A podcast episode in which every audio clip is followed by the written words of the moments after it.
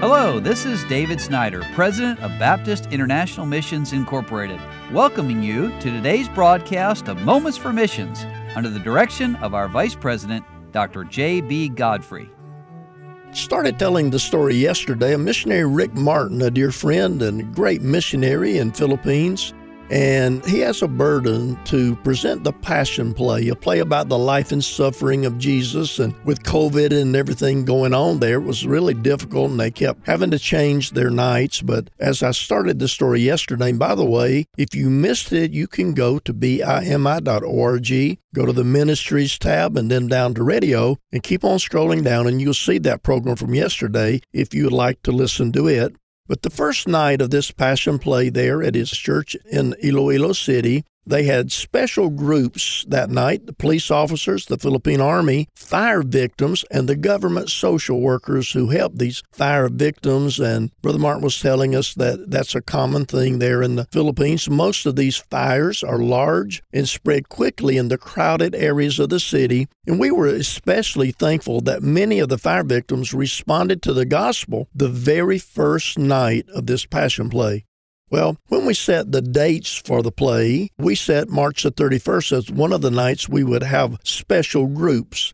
And somehow in the weeks preceding the date, I came across a program of our annual Police Appreciation Night and was looking at the dates of when the police officers had died in the line of duty. And I noticed that one of our city police officers, Rafael Maniquit, died on March the 31st, 2009. He was beloved and an experienced police officer who was killed by a bomb that was accidentally detonated at his office, which was the Explosive Ordnance Disposal Unit. And I remember the news announcing his death and how it affected the police officers in our city.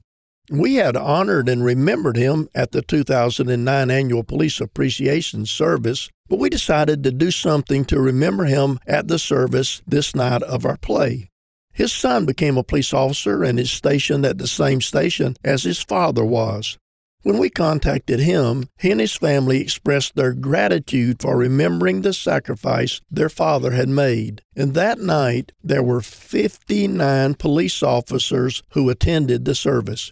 53 of them were young police officers who had never been to our church. Rafael Maniquit, Jr., that is, received the plaque remembering his father. His son-in-law also became a police officer and was there that night as well. The badge on the plaque is an official police badge with the word hero on it.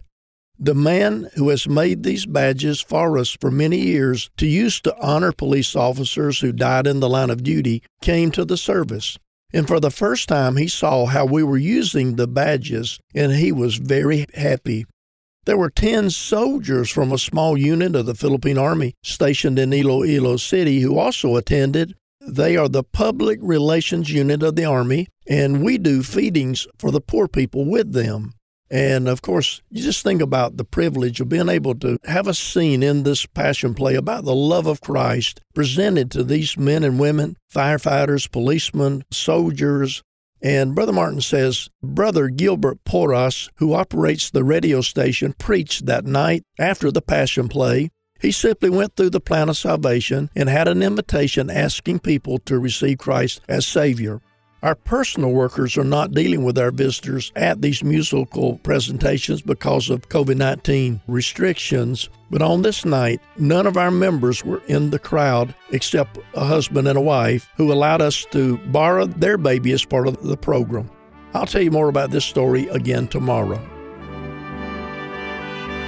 You've been listening to Moments for Missions. For further information, please write to BIMI, P.O. Box 9, Harrison, Tennessee 37341, or call us at 423-344-5050, or you can visit us online at www.bimi.org.